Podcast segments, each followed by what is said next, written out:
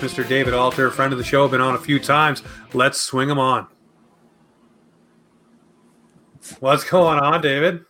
Yeah, it's really low. I can barely hear you guys, but I'll do my best. I don't know why, but it's incredibly low, the volume. So other than that, it's going all right. How's it going with you guys? We're good. I got attacked by my bookshelf, so I'm just gonna make sure it's not falling apart. I'll be 2 seconds. Yeah, be careful with that. Well, Dave, I always like to have you on. Obviously, the season is about to kick off. A lot of storylines going through Leafs Nation. See the Detroit Lions hat you got rocking right there. So I'm wondering, are the Toronto Maple Leafs going to come out of the gate better than the Lions have this season, or what do you think is going to happen there? Well, I mean, that's such a you're putting it on a tee. Who can be worse than 0-5? Like, no one's expecting that. Listen, hey, the Leafs could do it. Not worse than 0-5. It'd probably be the same at minimum. But no, I mean, in all seriousness, the Leafs should be pretty competitive. There's obviously question marks at wing and maybe some of their depth as well.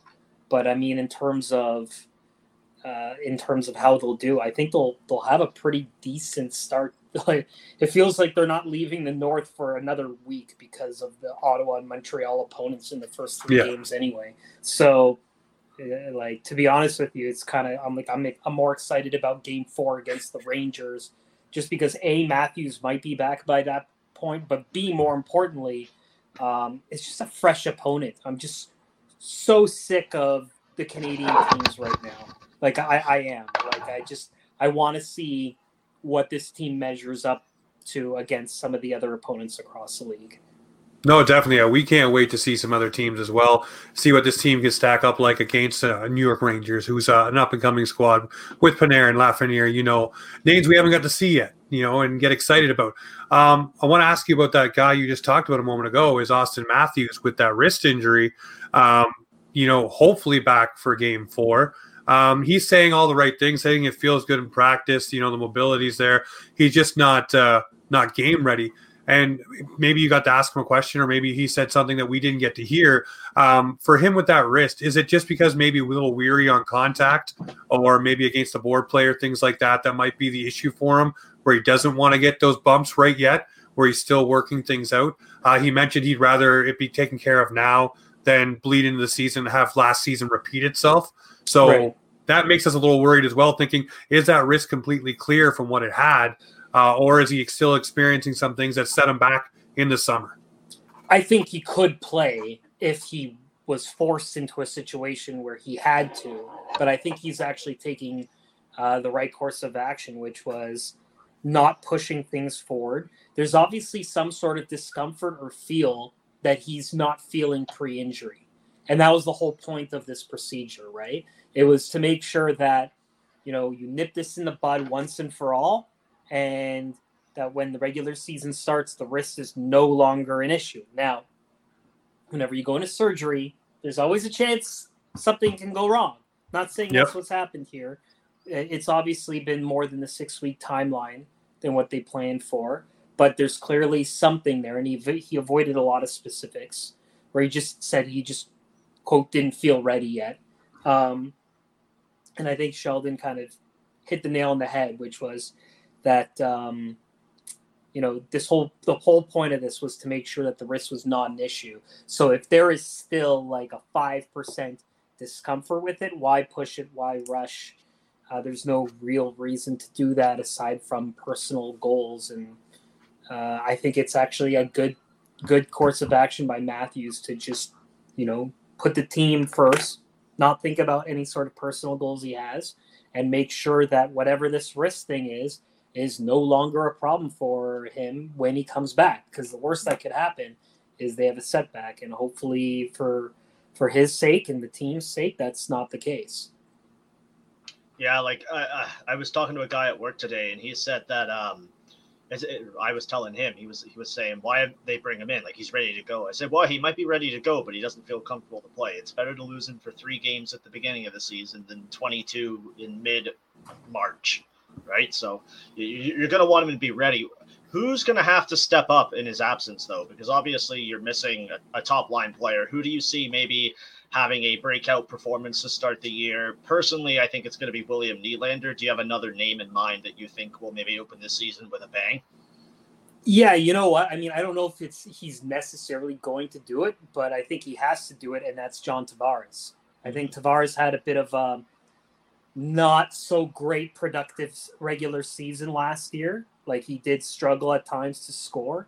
I think he knows there's a little bit more pressure on him to make sure that he's at least getting to the point where he's living up to an $11 million contract, because when you're getting paid that kind of money, you're expected to produce. And so even though he's got all the good leaderships of being a captain and all that stuff, and he's moved up to the first line center role before, he's literally stepping into Matthews' spot. He's the guy who's going to have to help produce for that line to make sure that the team kind of stays on that offensive trajectory. As far as Nylander, well, I mean, look, they played with Kerfoot. I'm sure that second line's going to get points. There's no doubt in my mind that they'll be helpful. Although that second line has gone through a lot of changes after today, so there's that. But I think you have to go first line, and I think there's pressure on John. You can look, there's pressure on Mitch Marner too, but not the same kind of pressure. He's a regular season performer. That's really not the issue there. That's going to be something down the road when it comes to the playoffs. But in this short little while, I think John Tavares, who was working on and addressed the fact that he wasn't living up to where his game was offensively during the regular season, there's no choice. He's got to step up in that spot if the Leafs are going to be a breakout success in the first couple weeks. Do you think Marner could be affected by the pushback? Well, not pushback, hate, for a lack of a better word, from the fans at the end of the playoffs last year, because he comes across as a guy to me that feeds off the fans. And he was saying, yeah, I've kind of blocked all that out this year. I didn't really pay attention to any of that. But then let's use the family games that started at 2 p.m, for example. Those are his best games because the fans are there, it's rocking, it's loud, and he feeds off the fans. It's all kids, right? When they're doing well, he does well. When everything's positive around him, he does positive things on the ice. But when it's negative, he kind of seems to drop off and let that affect him. The vibe around Mitch Marner at the moment, it's not the best. Can that maybe slow down his start a little bit, or is there some weight behind him saying he's blocked it all out? Look, I don't think he's going to be affected too much this year, and here's why I think so.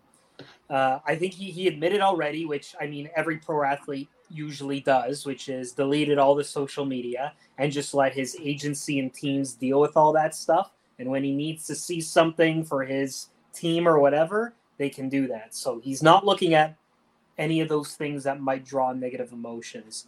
Growing up in the city, even when there's been boos or whatever towards a person, no one actually does that face-to-face in person with someone. If they actually went up and met Mitch Marner, they would be on their best behavior. That's typically what happens in Toronto. So that's 2. And number 3, I think the fans are just going to be so happy to be back in the building that they're just not going to be there, so happy to be there just to boo Mitch Marner. I don't see that happening off the start. I think it was a weird year. No fans except for 550 healthcare workers at Game 7 got to see a game in person, or media or staff or whatever. And that the sum of all those things makes me believe that Mitch Marner is not going to feel any of that pressure until later in the season if he's A, not producing, B, the Leafs are not in a playoff spot or still fighting for their spot, and it's not a certainty that they're going to be in the playoffs, or C, which will be when the regular season starts if he gets off to any sort of struggle or makes a mistake. Maybe there's some of the Larry Murphy treatment, although I don't see that. I really don't. I think coming out of the pandemic, when you go to a game, I think there's a kinder, gentler audience. I saw the wave all preseason. That would never happen. Hey, I was at that game. I was a part of it. Acceptable was starting to happen again. So I don't see it unless it's really bad. All the boisterous boo birds, I think it's going to be a little while, just because there's so much good to celebrate in the world with the regular season kind of opening right now that I think it's going to take some real struggles before we start really seeing the Bluebirds in action. One thing I want to ask is, you're talking about Tavares obviously stepping up. I just want to piggyback on that. Josh jumped in there with the Marner. What if John Tavares comes out these first three games absolutely guns a-blazing and does find that offensive touch with Mitch Marner? You know Sheldon Keefe likes chemistry. And maybe a way to work Austin Matthews back into this lineup is to put him on line number two and not have him against the A1 defense. And he has chemistry with William Nylander. He has chemistry with other players. Maybe allow him to slide in that second C role to get his reps back, get things going, get things rolling, and then obviously elevate his minutes once everything feels comfortable. But if you got something that's rolling and that is hot, do you want to break that up right away just because it's a de facto thing? It's something that they're going to have to decide at that moment, right? Yeah. They might shuffle up. They may do whatever. But, look, there's no slam dunk that Austin Matthews is back in time for Game 4 of the regular season. It could take a little while. There could be other injuries that necessitate other people being into those spots. And then maybe there's different chemistry built in with Nylander and that depth winger as opposed to Matthews. Because, let's face it, last year, the Matthews line did not really fluctuate too much. It was all second through four, right? It was different left wingers being mixed around. Like Mikheyev got a turn with Tavares and Nylander. Tavares moved up in the middle when Matthews was gone. But other than that, the first line was pretty static last year. Now, in the Mike Babcock era, there is experience of Matthews with Nylander, so they could go to it again. But remember, the whole argument there and what fans were yelling about the whole time Mike Babcock was there was that they wouldn't put Marner and Matthews together. So if you try and do that and you get one game, then you're going to have those same people complaining, why are we going through this? And why is Matthews and Marner not together? So I think they're just going to go day to day and figure out the situation. I do think that Matthews will come back soon rather than later. If there's a hot point streak or something, sure. But let's face it, those first and second lines are both two lines. They're both like first line caliber with the type of money they're paying to those players. So I don't necessarily know that putting him on a second line per se eases him in. I think it's just going to all depend on the situation, to be honest with you. Well, you talked about the interchangeable parts, so let's talk about those guys. Richie, Bunting, Kampf, Kasha, all these guys coming in to this roster and seemingly going to be sprinkled throughout. Who's the one that catches your eye the most? For me, I don't know why, but I've gotten an attachment to Andre Kasha and David Kampf. I like the two of them a lot. I like what Kampf can bring as a Dano light, so to speak. I've said it a couple times tonight. And then I really like what Kasha can bring if he's healthy. He likes to drive the net. He's got that power forward-esque type of build. If he stays healthy, maybe he can bring those things out and give that third line what Keefe's always wanted, which is a defensively stable kind of line that may be able to pot a few and ball up the other team in their own zone, keeping control of the puck. But for you, what name stands out the most and think may have the most impact for the Toronto Maple Leafs through your eyes? I'm actually not sure. Kampf and Kasha have been the most talked up by the staff, and they have looked pretty good, but there's still question marks. Kampf is as good as he is. At times he was bouncing around between the fourth and third lines with Chicago last year. I need to see kind of a longer track record. As far as the offensive upside, I don't know if there is any there. It will be a bit of a challenge in that regard. Kasha does have wheels, and when he's healthy, he's really good. But again, I don't know. Who knows what happens with those? Nick Ritchie is a compelling piece, but I don't know if he's cast properly on that first line, and if it sticks for longer than a long period of time. He's got good hands. He's a big body. I think it's a shame because I think Ilya Mikheyev was probably the best type of Hyman replacement on the wing when Hyman was gone. And I don't think they never planned on doing it, although it looked like he was going to be on the second line, which he got a cup of coffee. I think it was only 2 or 3 games max last year where Mikheyev was second line left winger. But I would have liked to see what he would have done on that first line as a guy who, maybe he kind of struggles to bury him sometimes, but he could definitely create and definitely get it to the guys who can score, which is, you know, it's kind of identical to what Hyman was. So it's kind of a shame there because now they're kind of all over the place where, like, they need a lot of different experiments to work, and their one consistent on the left wing is now kind of gone for 2 months. So yeah, it's tough. Like, Bunting looks good. He looked good in the earlier part of camp. He wasn't the big game breaker he was before, like later in camp, but there's potential there and offensive upside, but the sample size is small. It's Nick Ritchie is probably the most consistent kind of guy who can kind of be in that spot, but I just think he's miscast on the first line. So I'm not exactly sure what's happening in that regard. What's one thing for you through this training camp that that you're noticing that no one's talking about? That's something that, hey, this maybe should be talked about more.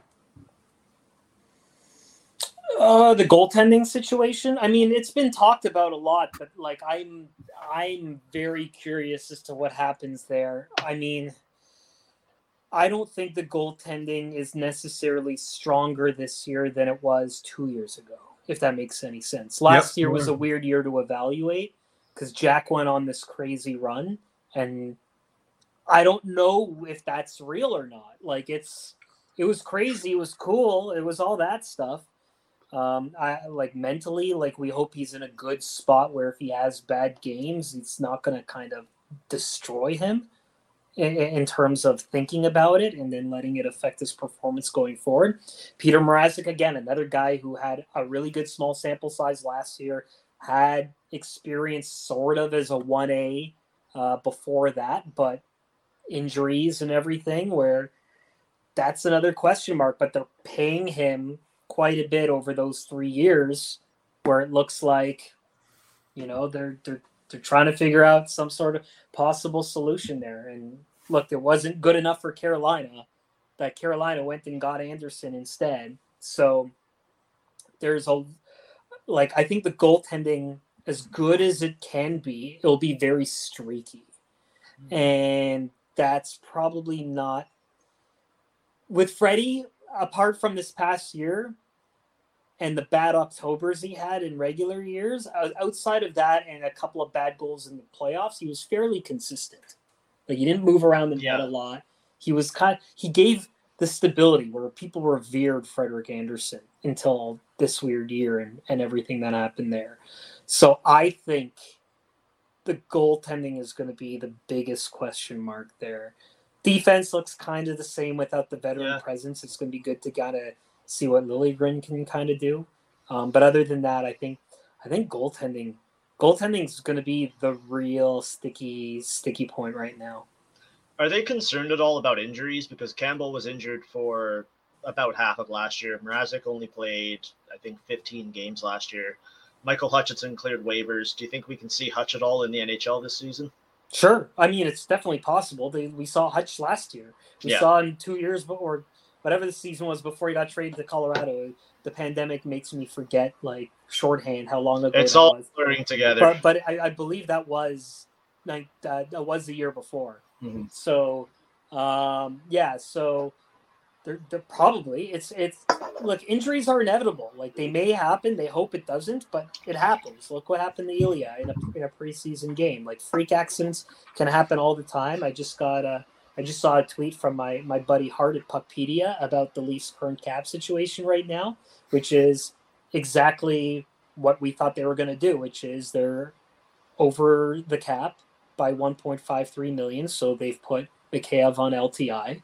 Yep. And use that exception to keep guys like Lilligren and Amadio. And the funny thing about the Amadio situation, sorry, you're not even asking me this question, but I'm just getting this news as it happens. So there was a lot of consternation and a lot of people upset that Brooks wasn't retained and Amadio was put on waivers, right? Like, and Keefe kind of, without even being asked about Brooks specifically, brought up the fact that the decision was kind of out of his hands. And it's actually funny. So I don't know if you guys know, and I try to explain this in pieces I have, exactly how long-term injury works in terms of how you can exercise it. Yeah. You can't just put the guy in LTI and have all this space. You have to actually put your roster to the point where you're the closest to 281.5 as you can before going into LTI, right? And so I think what happened here is with who they had left, because Brooks was on a deal where the cap average was lower because the cap minimum was lower last year, it was $25,000 less of a cap hit than Amadio's. And they needed a higher cap hit to get to 1.645 million or closer to it, because right now they're at 1.53 with Amadio there, where you take that out, it would have been like 1.505. So it's a $25,000 extra cap pool by keeping the higher cap hit player. So he was a cap. So Brooks, he was a cap casualty then. I think that's what Keefe was kind of alluding to, that they liked Brooks, but the decision, in what other situation would you hear that the head coach, the decision's out of his hands? If he thinks Brooks should have made the team as opposed to somebody else, right? So that's when it comes to those situations. And I saw that, I'm like, if there's an injury, it makes sense to keep the higher cap hit guy to get more of the pool. If there isn't an injury, they probably both would have been on waivers anyway, because there wouldn't have been space to have them both on the roster now.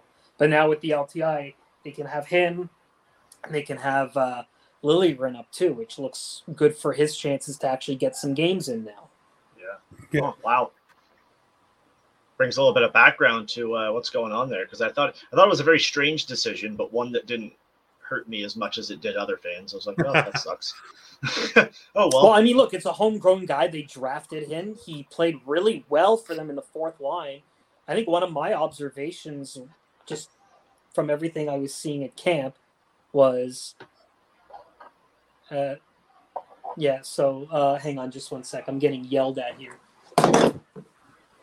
No problem. So I just had to move the light away. There we go. So what were we talking about here? You're talking about Adam Brooks. Right. So Adam Brooks was one of those situations where, they did their best. He was a fourth line guy. Everything I saw in camp is I don't know how he's not your fourth line center starting the season, because he just knows what he is and he performs really well in that spot. And clearly other teams agreed, right? So yeah, that was the difference.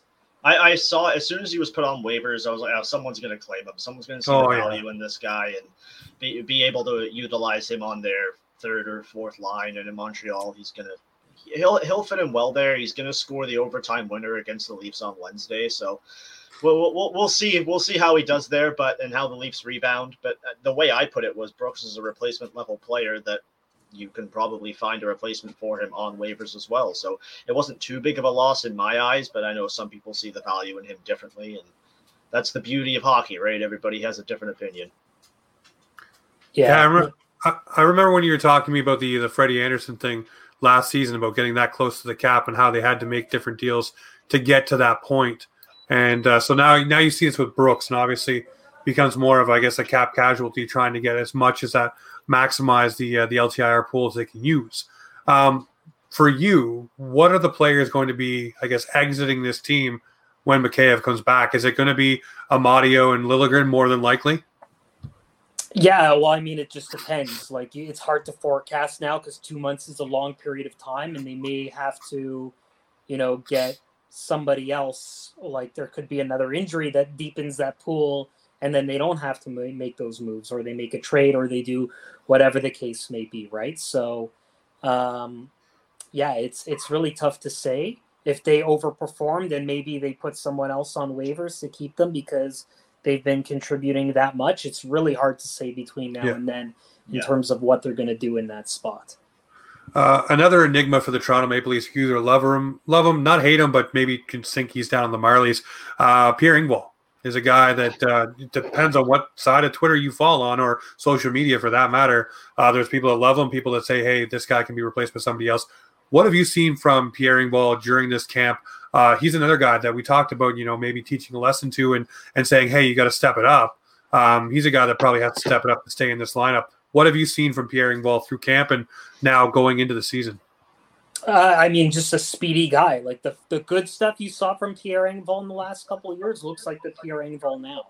Like that's the, you know, fast, can help on the PK if needed, can join the rush, jump up and down. And, you know, he looks ready. He looks really good in that spot. And, you know, they held anytime they give like 1.2 million or something over whatever the cap burial projection is for players that are playing further down your lineup and a cap stricken team like the Leafs are, that means they have a lot of like expectations for you. And yep. The same goes for Dermott. Like it doesn't seem like they're super thrilled about Dermott's play so far. And they gave him a huge raise and they really want him to take it to the next step. But it looks like Pierre Engvall's kind of answered that bell, where he's done enough of what Sheldon Keefe likes that like they're going to have him in pretty important spot to start the season.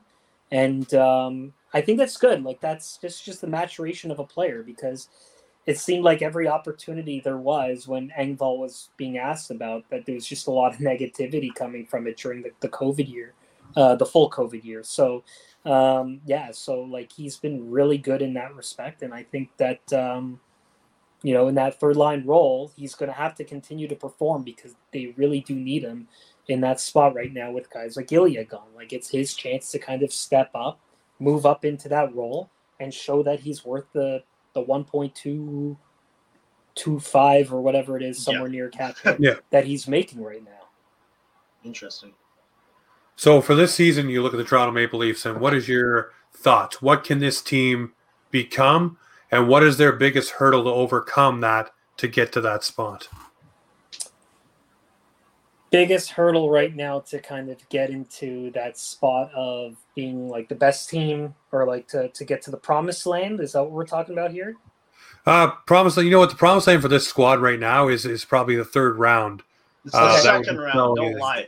I would be over the moon with a second round berth. You know what? I think the second round for us would be great, but for management, I think third round or bust is what they want. Interesting. Yeah. Well, okay. Look, I mean, it's their Flyers. The guys that they took chances on, the left wingers have to overperform, and their stars have to be their stars, and their goaltending has to prove like a competent duo. That's really what it is.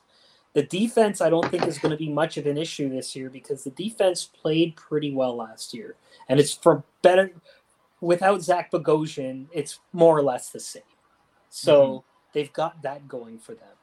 And they got to stay healthy, and they've got to figure out what they can do in terms of ads and stuff. And then that's where they'll kind of be in that regard. So, it's a lot to kind of process and think about because it's so early in the year. And like, I don't like to prognosticate because there's just, there's nothing to go by. Last year didn't feel real. Like they only played 6 opponents. Yeah. It was really easy to work on your mistakes in the regular season, but maybe that's what they needed to actually be a better overall team for this upcoming year.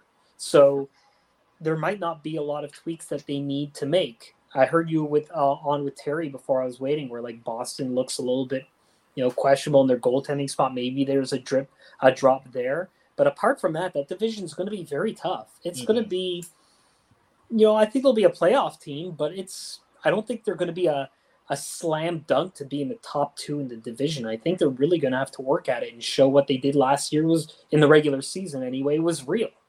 Yeah, yeah. Is that a Detroit Lions hat? Yes, it is. Did you see the news break while we were recording? No. Well, it has nothing to do with the Lions, but Gruden was let go from the Raiders. Oh, yeah, okay. I heard about the emails and that they were waiting for the investigation, or they sent it to the Raiders to see what they were going to do about it. And so, yeah. A couple of the emails came out on Twitter, and they do not make them look good. Yeah, I haven't read them. I just heard what was in them, and you can't be that way. Or say that kind of stuff. So, all right. All right. Well, Dave, I want to thank you very much for swinging by with us here and talking about the Leafs on the Offside Leafs preview show. Looking forward to Wednesday to kick off. Looking forward to the season to get rolling and having you on once the season's going.